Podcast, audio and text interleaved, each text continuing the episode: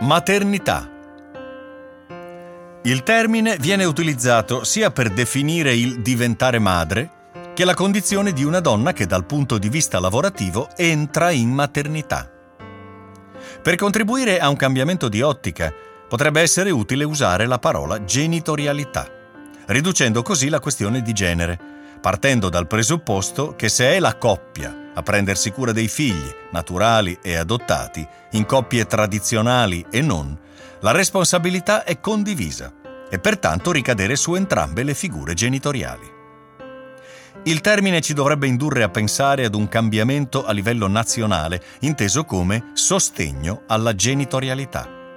Servizi, sostegno economico, flessibilità per permettere alle donne, ma ai genitori in generale, di partecipare al mondo del lavoro in modo da non dover sacrificare la vita privata. Per raggiungere questo obiettivo è necessario anche eliminare stereotipi e luoghi comuni. È semplicistico affermare, come spesso purtroppo accade, che da quando le donne hanno iniziato a lavorare non fanno più figli.